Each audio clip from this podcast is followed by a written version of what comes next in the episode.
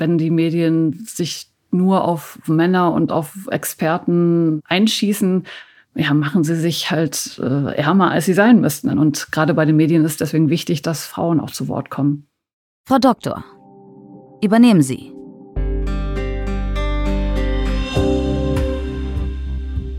Das Bild, das die Medien in Deutschland von Medizin und Wissenschaft vermitteln, ist immer noch vor allem männlich.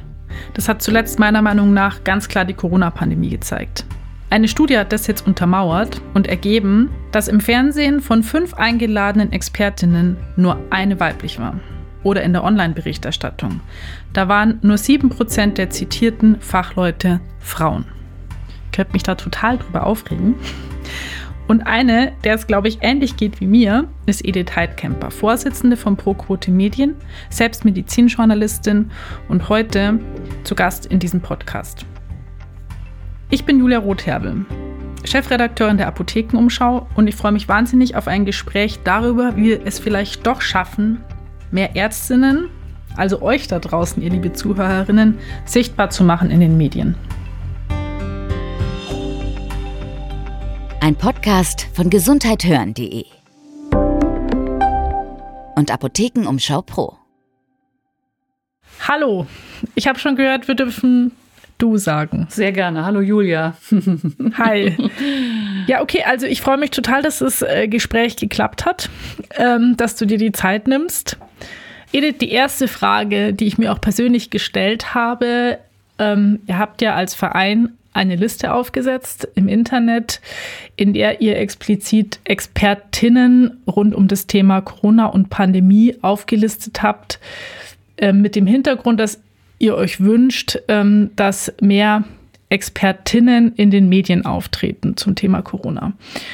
Genau, und jetzt wollte ich dich gerne fragen, ob es einen Moment äh, gab in, in dieser Anfangszeit der Pandemie oder ein Bild in deinem Kopf gibt, ähm, das für dich dafür steht, dass die Berichterstattung zu viel über männliche Gesichter geprägt war.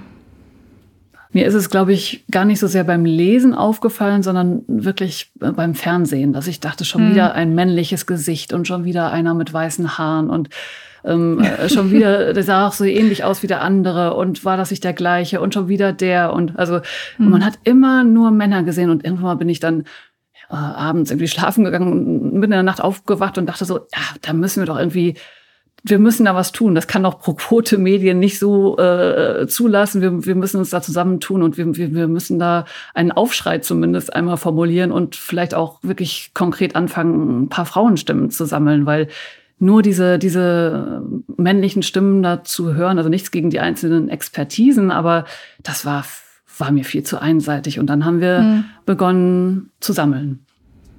Also ich habe eure Liste auch fleißig geteilt bei uns in der Redaktion. Sehr gut.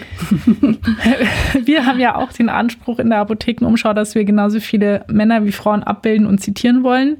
Wie war denn die Reaktion auf eure Liste so generell? Also überwiegend positiv? Habt ihr auch äh, negative Stimmen bekommen? Also sie war überwiegend positiv, muss man wirklich mhm. sagen. Also wir haben wirklich dutzendfach äh, Rückmeldungen bekommen von vor allen Dingen Frauen, aber auch Männern, die gesagt haben, ja, ihr sprecht uns echt aus der Seele. Toll, dass ihr mal mhm. so eine Liste macht. Gut, dass ihr wirklich auf Expertinnen hinweist. Und mir ist das auch ein Bedürfnis.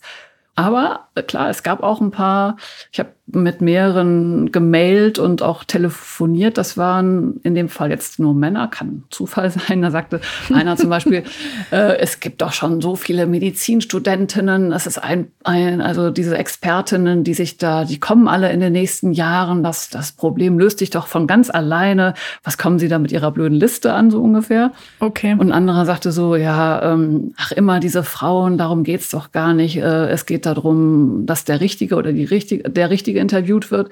Ja, auch das ist ein Punkt. Natürlich sollte der oder die Richtige interviewt werden, aber wenn man da mit seiner Brille nur auf die Hälfte der Wissenschaftler guckt, nämlich auf die männliche Hälfte und nicht auf die Wissenschaftlerinnen, dann äh, vergibt man sich ja auch ganz viel Potenzial. Und auch bei den Wissenschaftlerinnen gibt es natürlich auch die richtige Interviewpartnerin. Also insofern ähm, hatte ich da auch ein paar ganz nette Gespräche, aber, aber letztendlich, ähm, also von den meisten, die haben uns wirklich unterstützt. Und man muss auch sagen, auch viele ähm, männliche Wissenschaftskollegen, also aus den ähm, Pressestellen zum Beispiel von den Universitäten, die sagten dann auch, ja, das ist toll, dass Prokote das macht und die Expertinnenliste da äh, aufführt. Und mhm. wir machen da gerne mit und suchen bei uns im Haus auch nach, nach Frauen, die wir da auf die Liste setzen können.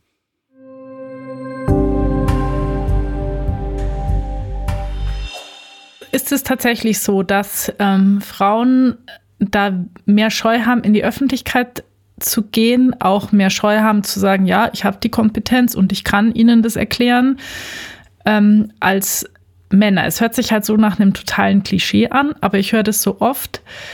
Ähm, was ist deine Erfahrung? Du bist ja auch selber Medizinjournalistin.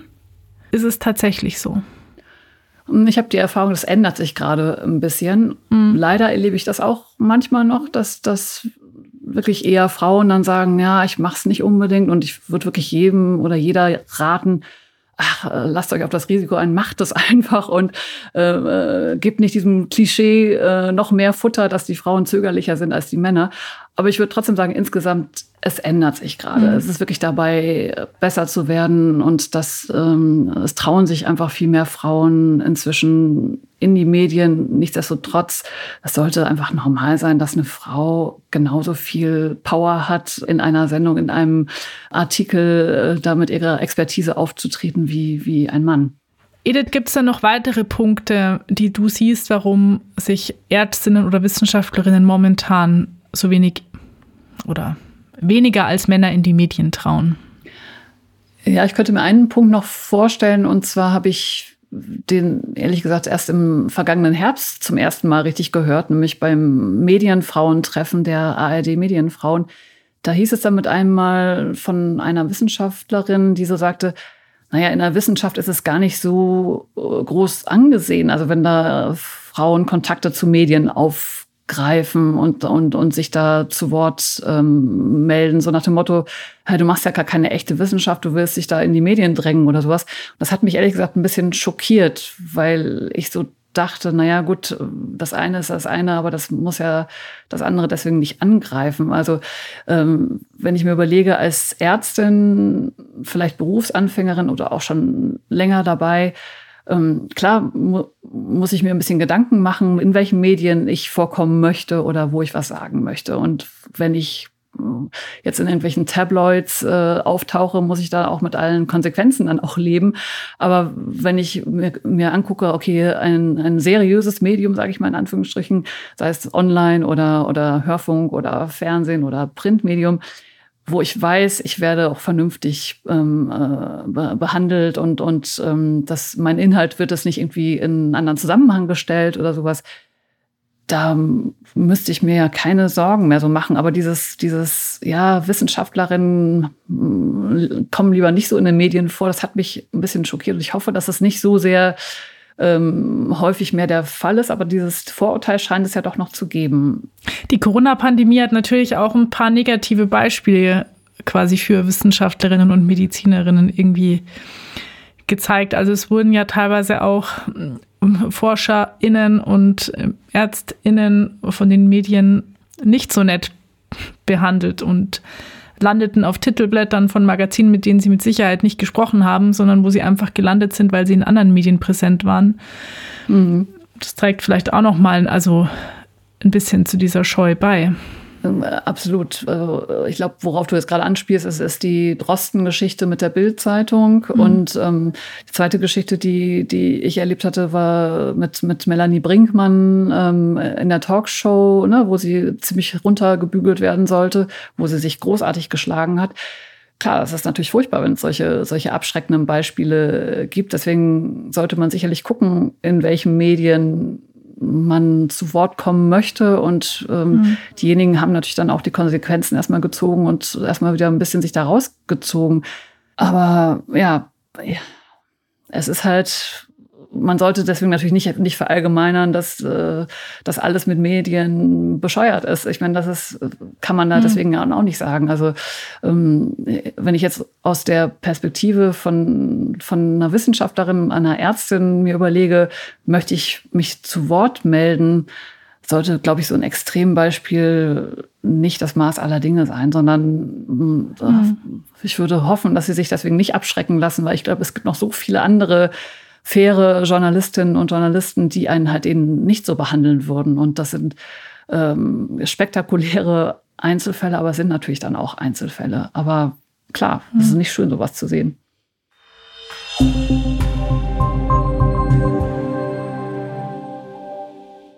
Edith, würdest du für mich noch mal ganz kurz vielleicht in ein oder zwei Sätzen sagen, warum das für dich oder für euch als Verein so wichtig ist, dass es eine gleichberechtigte Sichtbarkeit von Männern und Frauen in den Medien gibt? Gerade wir in den Medien, wir skizzieren ja auch Alltag, bilden ja Alltag und, und Gesellschaft ab. Mhm. Und wenn wir dann nur einen bestimmten Teil des Alltags abbilden und nicht die ganze Komplexität halt auch von einem, von Frauenerfahrungen und Mädchenerfahrungen und familiären mhm. Erfahrungen und äh, Ansichten, die natürlich auch durch Erziehung geprägt sind und auch anders aussehen bei jeder Frau, bei jedem Mann, klar dann macht man sich um so viel ärmer. Und dieses Kaleidoskop der Erfahrungen und der Ansichten, die sollten schon die Medien transportieren. Und, und wenn die Medien sich nur auf Männer und auf Experten einschießen, ja, machen sie sich halt äh, ärmer, als sie sein müssten. Und gerade bei den Medien ist deswegen hm. wichtig, dass Frauen auch zu Wort kommen.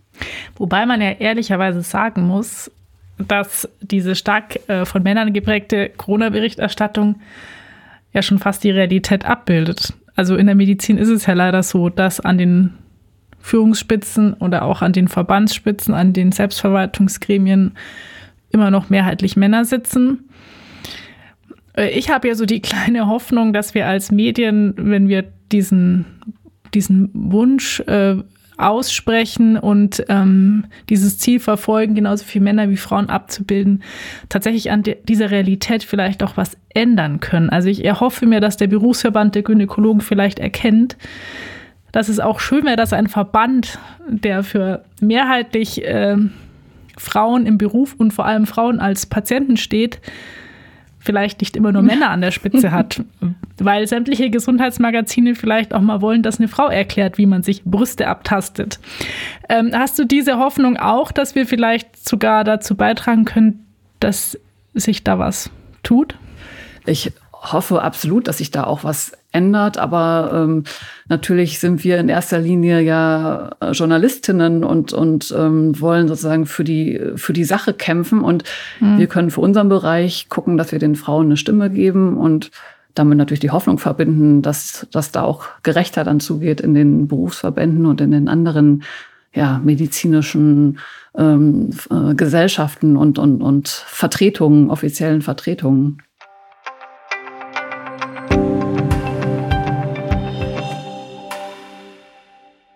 Edith, ich würde mit dir später gerne noch äh, drüber reden, also welche Tipps du vielleicht auch für Ärztinnen und Wissenschaftlerinnen mhm. hast, die sagen, ja, ich würde gern eine Rolle spielen in den Medien.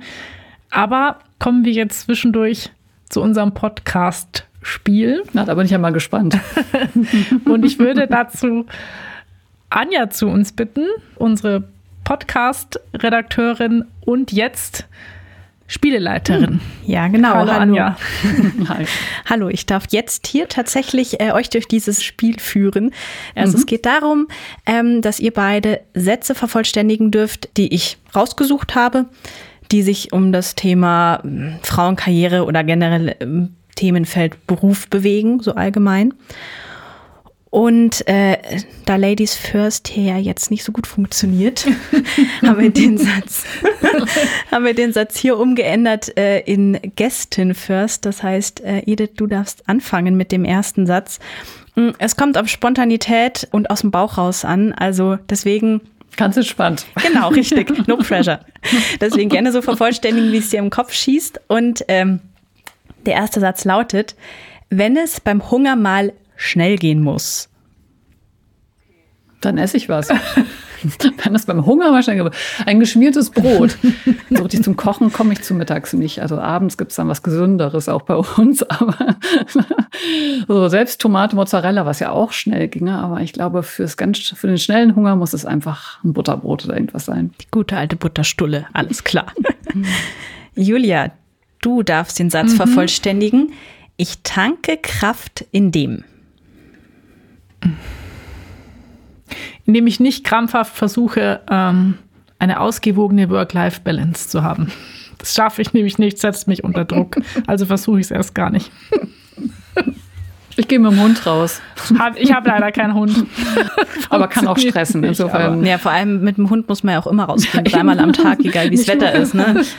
Gut, ähm, der Satz für dich, Edith, wäre, ähm, auf einen Kaffee würde ich gerne treffen. Hm. Okay, ich merke, die Sätze sind gar nicht so einfach. Muss ich, ja, muss ich kurz nachdenken. Ja, ich musste diese Frage schon mal beantworten, habe damals gedacht mit Michelle Obama, aber das ist schon ein bisschen her, wie man äh, sich vorstellt. Die würde ich immer noch gerne auf einen Kaffee treffen, weil ich nach dem Buch äh, von ihr so begeistert war und das spannend fand. Ich glaube, im Moment würde ich mich gerne auf einen Kaffee treffen mit Frau Merkel und hören, was die so über diese ganzen furchtbaren Dinge, äh, die im Moment ja gerade in der Welt stattfinden, zu sagen hat. Das fände ich mal ganz spannend. Die müsste ja jetzt auch ein bisschen Zeit haben, hoffentlich. Mhm, aber ich glaube nicht, dass sie sich mit mir auf einen Kaffee treffen möchte. Vielleicht hört sie ja zufälligerweise diesen Podcast und wer weiß, was dann passiert. Mhm. Julia, du darfst den Satz vervollständigen. Frauen müssen sichtbarer werden, weil? Ähm, boah, da gibt es natürlich jetzt äh, tausende Gründe, aber ich sage jetzt mal. Mir reicht einer. Weil junge Mädchen und Frauen dringend Vorbilder brauchen. Es gibt ja diesen Satz, ich glaube, der klingt auf Englisch schöner als auf Deutsch, aber man träumt nur von dem, was man kennt. Und ähm, mhm. davon bin ich persönlich ziemlich überzeugt, das trifft nicht nur auf Frauen zu, sondern natürlich auch auf andere Punkte von Diversität. Dass ich als ähm, Afroamerikanerin Vizepräsidentin werden kann, wäre natürlich auch so ein Punkt. Genau, mhm. Vorbilder, weil man Vorbilder braucht. Mhm. Gute Antwort, schöne Antwort. Wenn Männer das global benachteiligte Geschlecht wären, dann das gibt's nicht. Also das, das kann gar nicht. Dieser Satz ist sozusagen schon ein, ein, ein, äh, ein sich widersprechender Satz. Dann gäbe es keine global benachteiligten Geschlechter. Also ich glaube, das, das widerspricht sich an sich schon. Weil selbst wenn man sagen würde, okay, im Umkehrschluss wären dann die Frauen das Geschlecht, was nicht benachteiligt wäre. Und ich hoffe immer noch, dass wir Frauen nicht ein Geschlecht so global benachteiligen würden, wie die Männer dann. Mhm. Stimmt. Das ist ein total interessanter Gedanke. Das ist eine Hoffnung. Ja, ist eine Hoffnung und gutes Gedankenspiel, um dieses Spiel auch ähm, zu beenden. Dankeschön. Ähm, dann darf ich mich auch schon wieder hier verabschieden mit meiner Gastrolle und ähm, wünsche viel Spaß bei Teil 2 des Gesprächs und die, die es jetzt schon häufiger gehört haben des Spiels, sie werden wissen, ich werde mich jetzt wieder in meinen Regiestuhl verziehen. Ciao. Tschüss. Tschüss.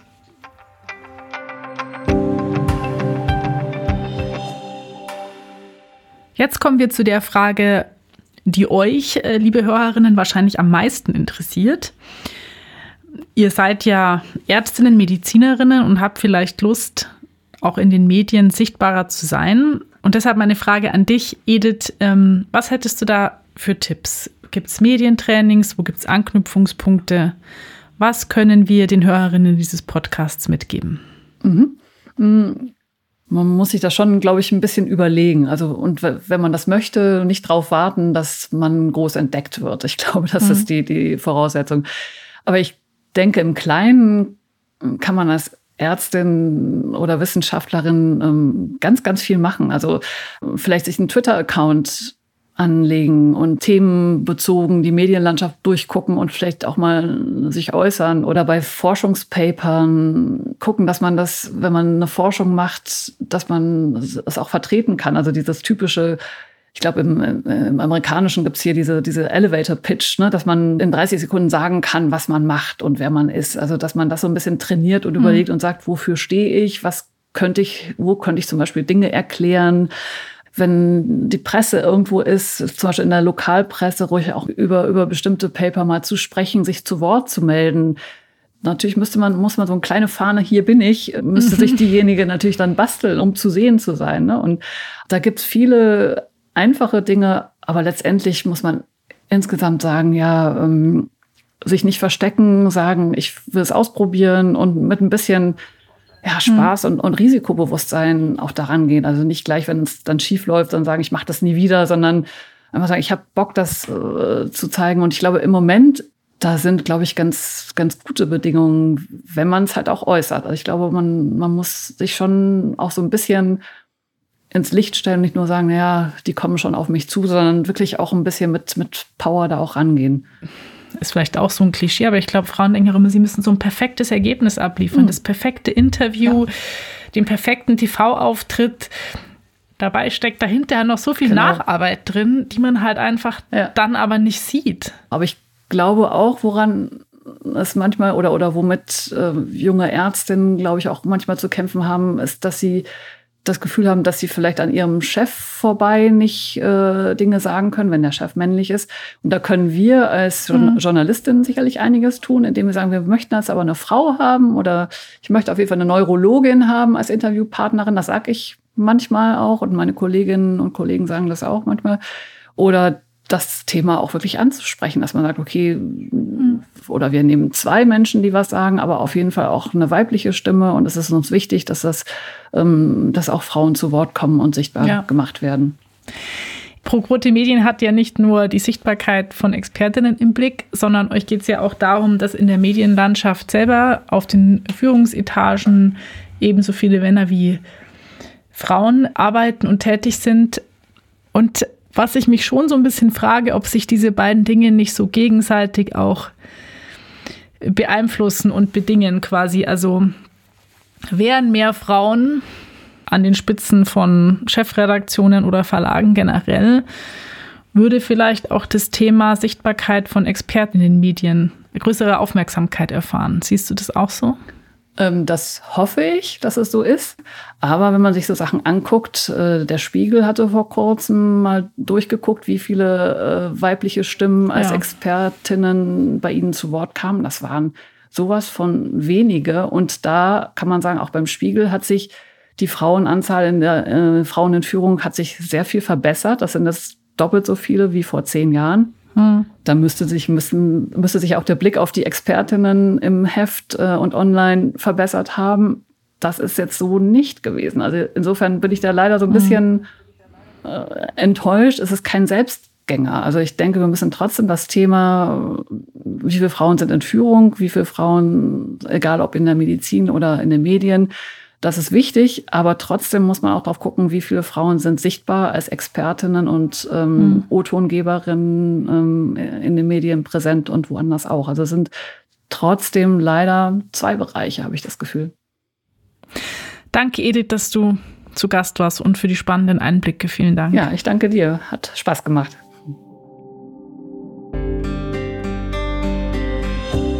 Das war mein Gespräch mit Edith Heidkemper. Vorsitzende des Vereins Pro Quote Medien. Auch wir als Apothekenumschau haben das Ziel, dass wir in jeder Ausgabe mindestens genauso viele Frauen wie Männer als Expertinnen interviewen und abbilden. Wenn ihr Ärztinnen oder Wissenschaftlerinnen kennt, von denen ihr sagt, ey, die sind perfekt für euer Magazin, dann freue ich mich über E-Mails mit Empfehlungen an redaktion.gesundheithören.de. Und ich freue mich natürlich auch, wenn ihr diesen Podcast weiterempfehlt. Uns gibt es alle 14 Tage neu, immer montags auf Apple Podcasts, Spotify oder in eurer Lieblingspodcast-App. Ein Podcast von gesundheithören.de und Apothekenumschau Pro.